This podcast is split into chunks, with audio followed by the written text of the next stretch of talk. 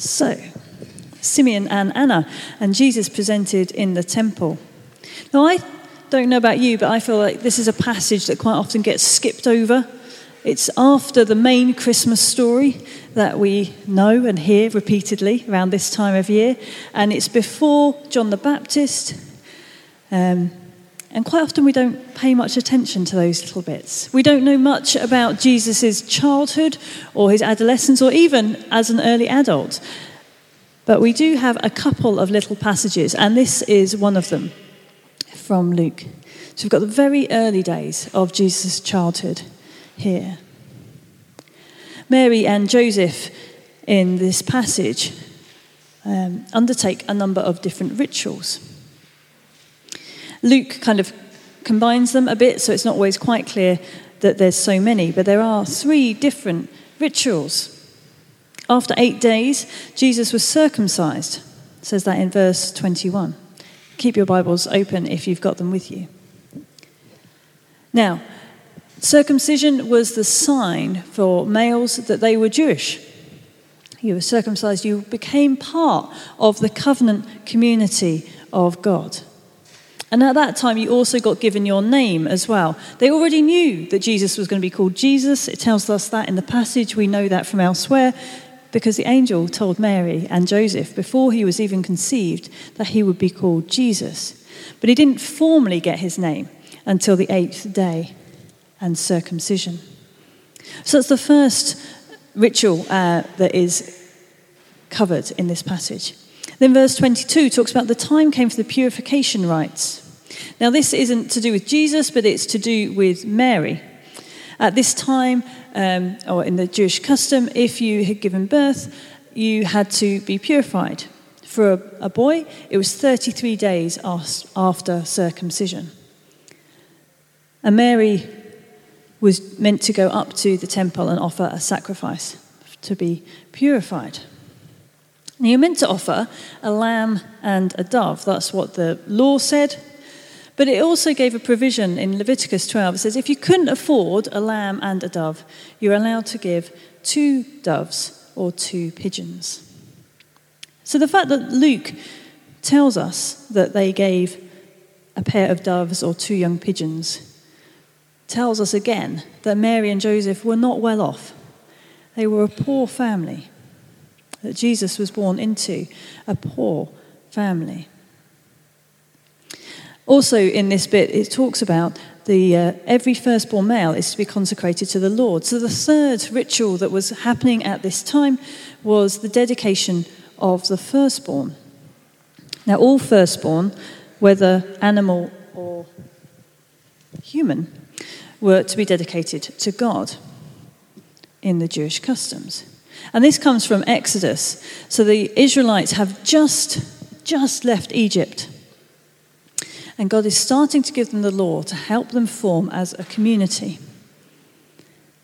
And it says that you have to dedicate every firstborn, whether animal or human, and particularly the firstborn males.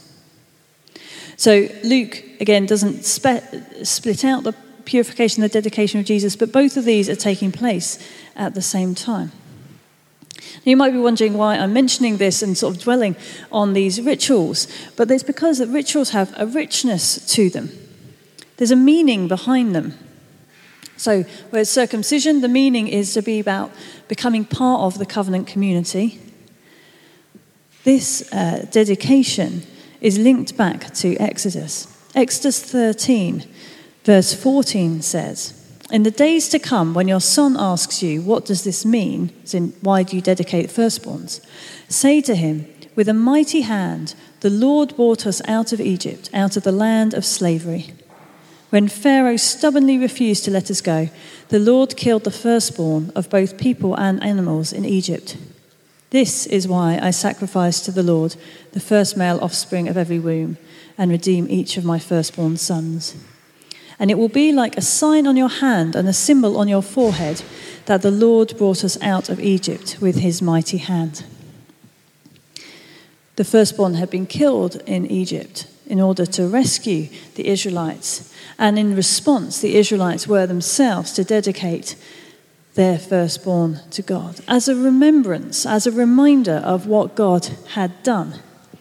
We've talked about this before in previous uh, months and previous weeks the importance of remembering and remembering well.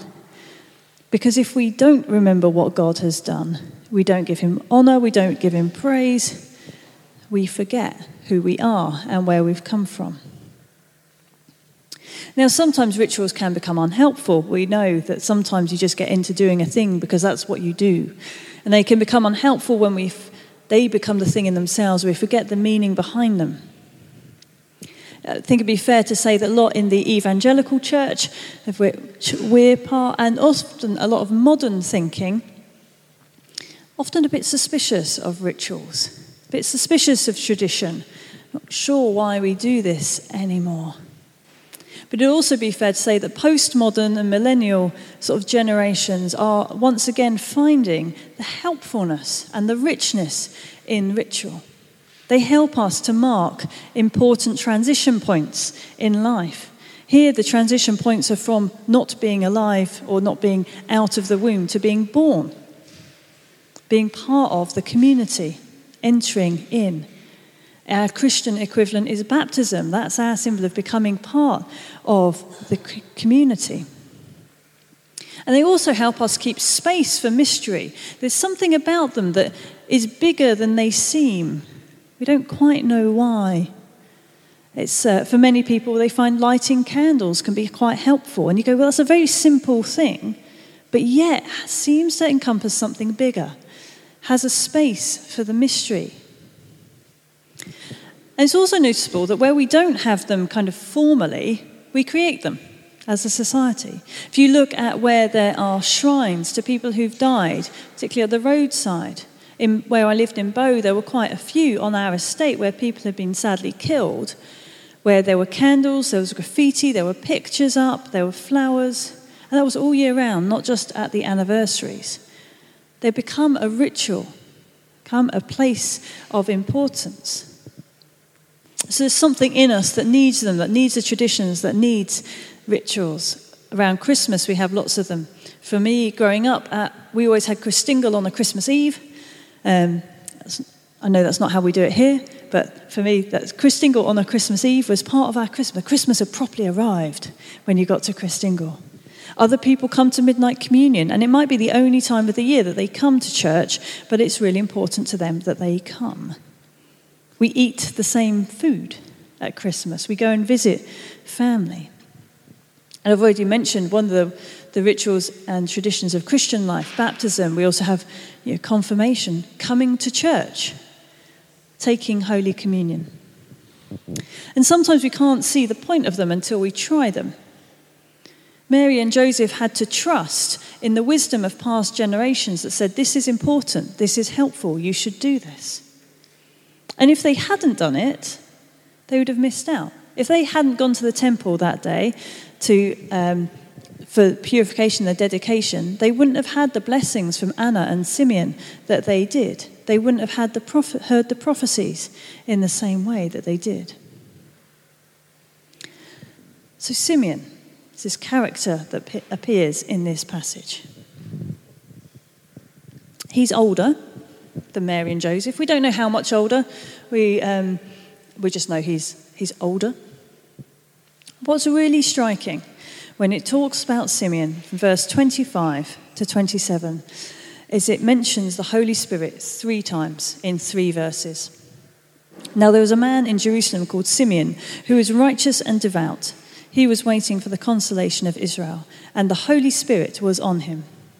It had been revealed to him by the Holy Spirit that he would not die before he had seen the Lord's Messiah. Moved by the Spirit, he went into the temple courts.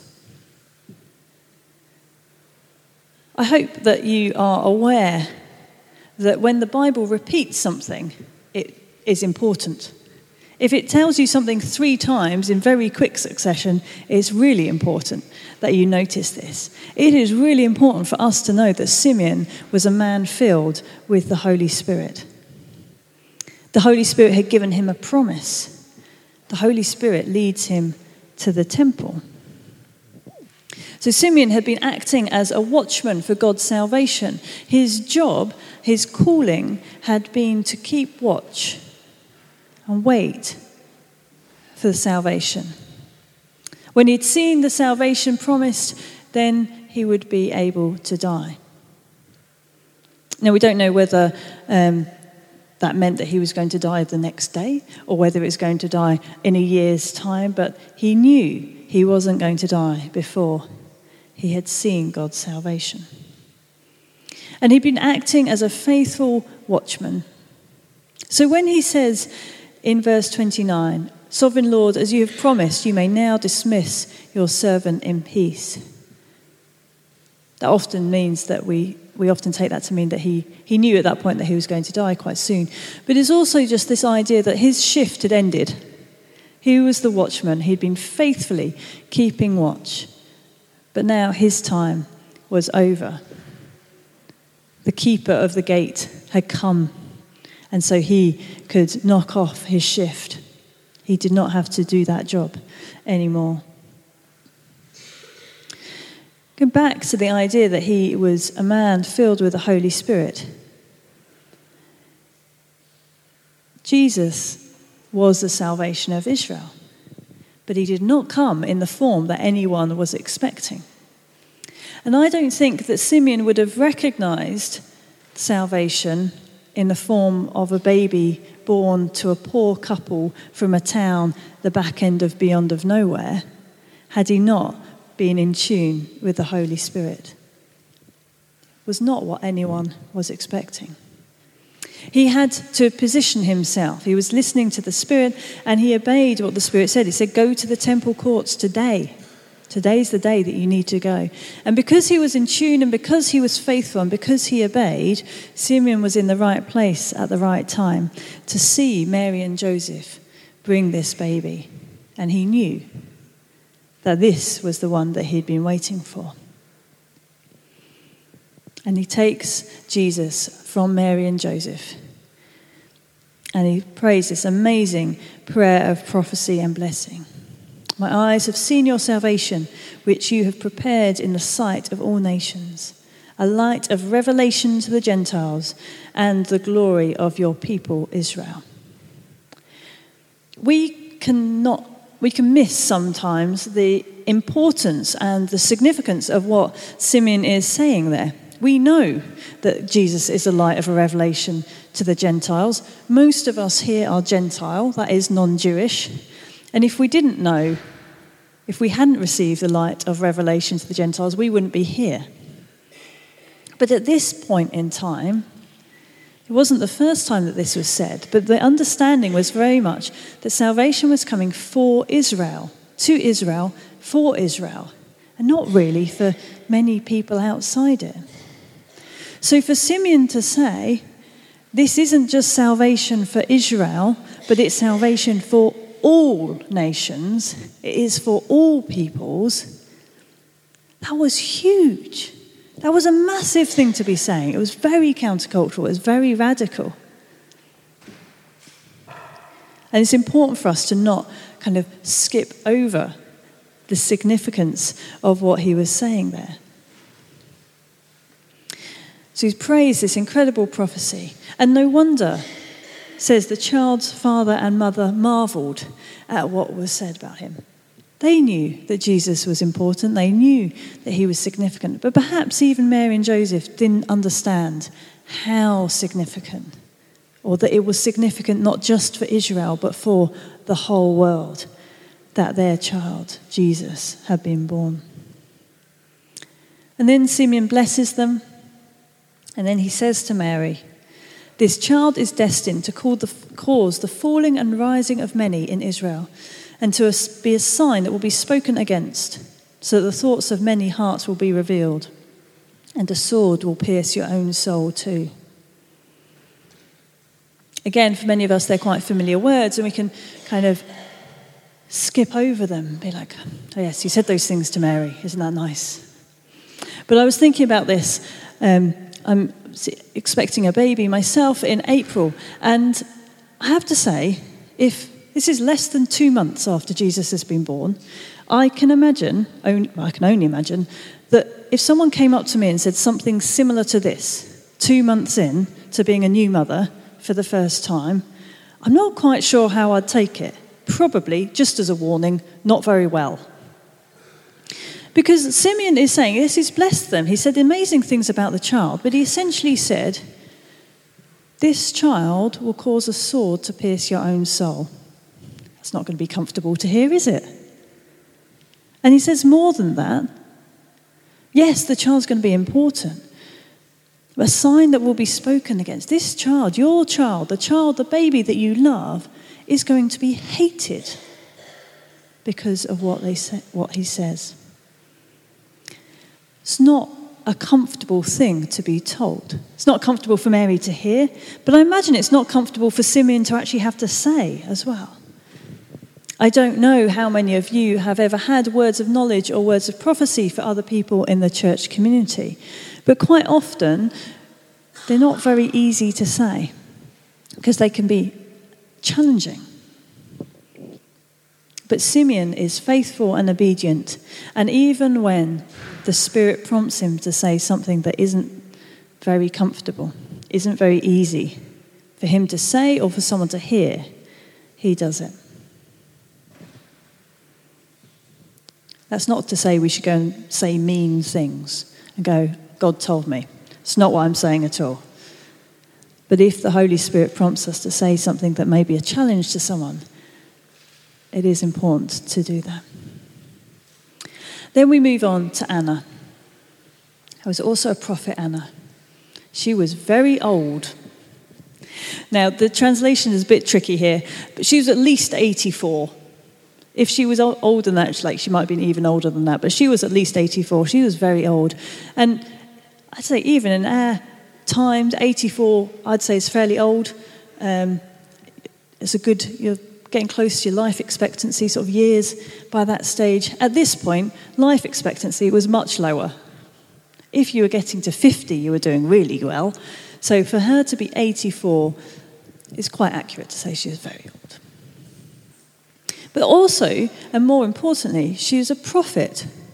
Now, there's only five or six women in the whole of the Bible that are given the term, are named as prophets. So, this is really significant. This is an important, significant woman. And we're not actually told what she said, but we are told that she was, spoke about the child to all who were looking forward to the redemption of Jerusalem. It's likely that she was saying similar things to Simeon, recognizing that Jesus is salvation that Jesus is the thing that has been being promised. And we were told about Anna that she's a faithful worshipper. She's in the temple day and night.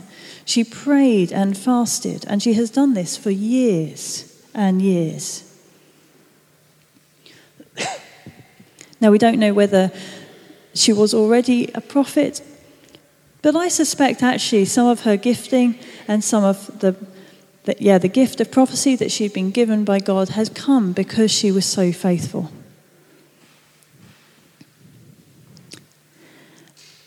I like Simeon and Anna.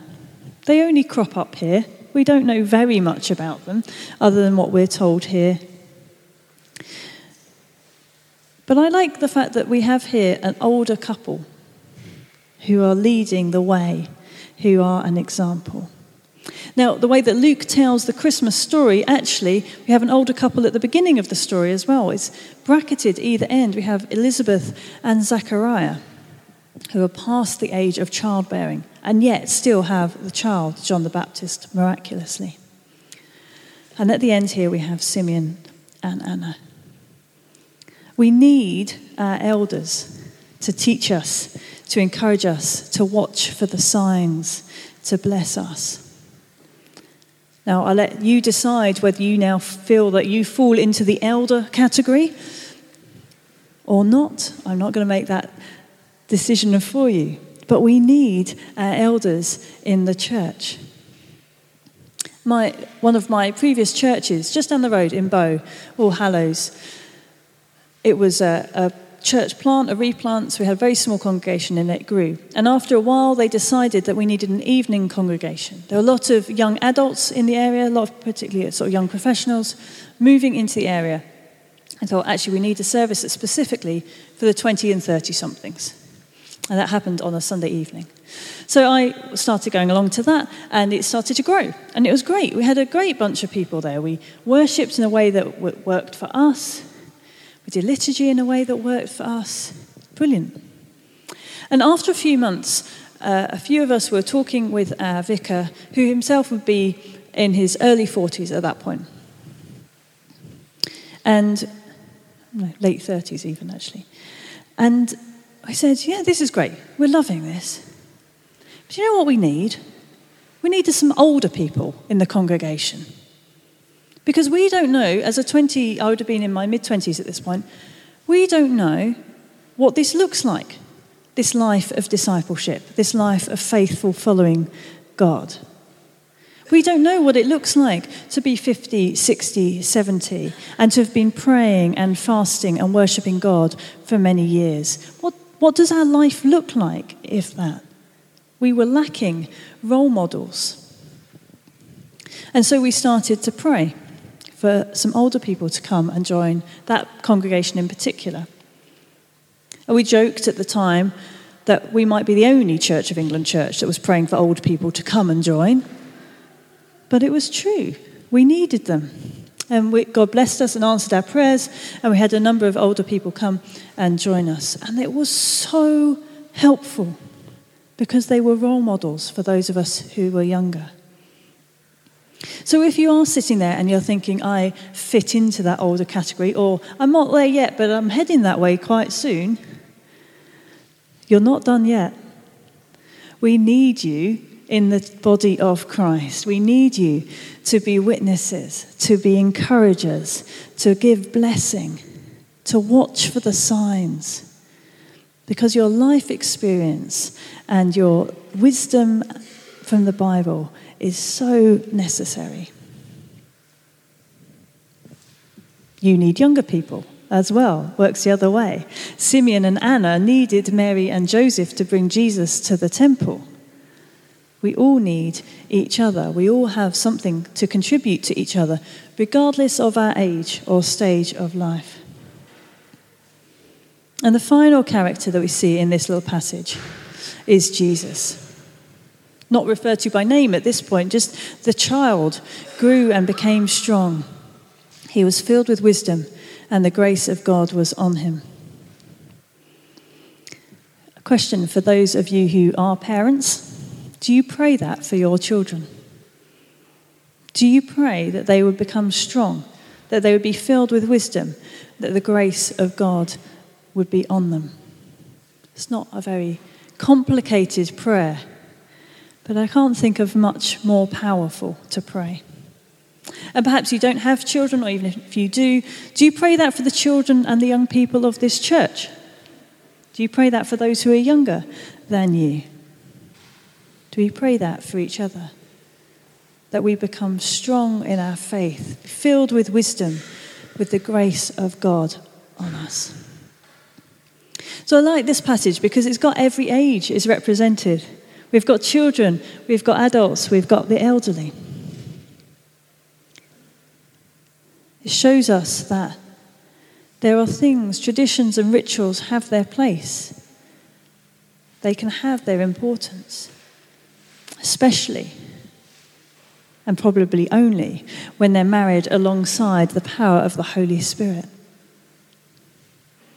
But also, perhaps more importantly, this morning, I want to draw out that we need our elders in our church. There is a role for you. We need to, for those of us who are younger, need to be good at listening to our elders, learning from the wisdom.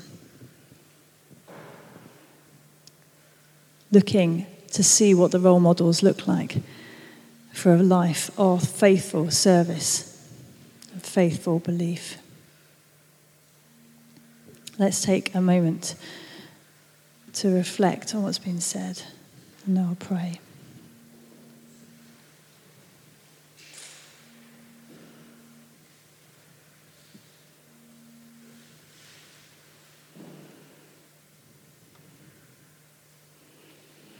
Father, we thank you that in your church, in your family, there is a place for everyone, whatever age we may be.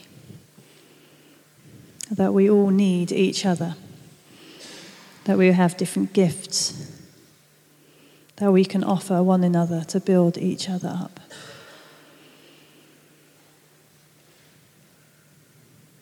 Lord, I pray that you would make us strong in faith, that you would fill us with wisdom and that your grace would be on us. Amen.